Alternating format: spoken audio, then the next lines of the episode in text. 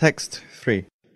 Someday, before you read a sentence like this, a new type of intelligent software will advise you if the content is civil and safe. It will warn you of malicious language, fake news, or other types of toxic behavior now commonly found in the digital universe.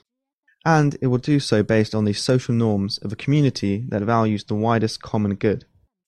That, at least, is what a majority of some 1500 technology experts seem to predict. Based on a survey by Pew Research Center and Elon University, released in a report last week. The survey looks at the future of online etiquette and whether public discourse will become more or less shaped by bad actors, harassment, trolls, and an overall tone of gripping distrust and disgust.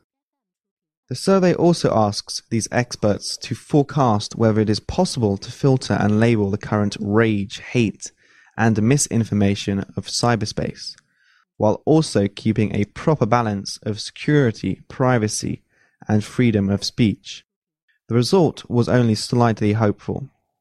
While 39% of respondents expect the online future will be more shaped by negative activities, 42 expect no major change, and 19% said the internet will be less shaped by harassment, trolling, and distrust. Several solutions are necessary, many of which require the help of artificial intelligence and new social norms. One is to define the limits of online anonymity that now allow abusive behavior. Another is to reduce incentives for those companies that rely on clicks for profit to encourage incendiary activities online.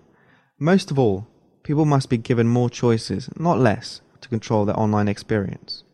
The report provides one compelling prediction from Amy Webb of the Future Today Institute. Right now, many technology focused companies are working on conversational computing, and the goal is to create a seamless interface between humans and machines. In the coming decade, you will have more and more conversations with operating systems, and especially with chatbots, which are programmed to listen to, learn from, and react to us. You will encounter bots, first throughout social media, and during the next decade. They will become pervasive digital assistants helping you on many of the systems you use. Yes, the next generation of Siris, Alexas, and OK Googles will become tools to refine civil discourse and sift the chaff of hate and lies from the wheat of civic engagement and honest information.